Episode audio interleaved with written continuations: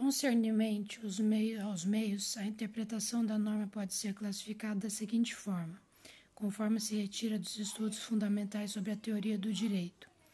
Interpretação gramatical consiste na busca do real sentido do texto legal a partir das regras de logística do vernáculo nacional.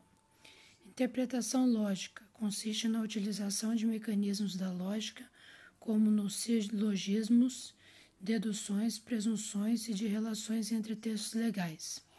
Interpretação ontológica busca pela essência da lei a sua motivação, a sua razão de ser.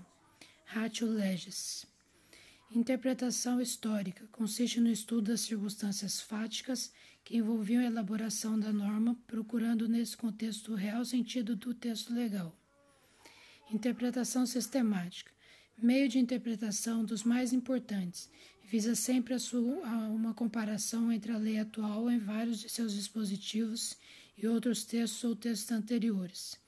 Interpretação sociológica ou teológica busca interpretar de acordo com a adequação da lei ao contexto da sociedade e aos fatos, aos fatos sociais. Por fim, no que concerne a sua extensão, é interessante deixar clara a seguinte classificação: interpretação declarativa é a interpretação nos exatos termos do que consta da lei, sem ampliar ou restringir o conteúdo do texto legal.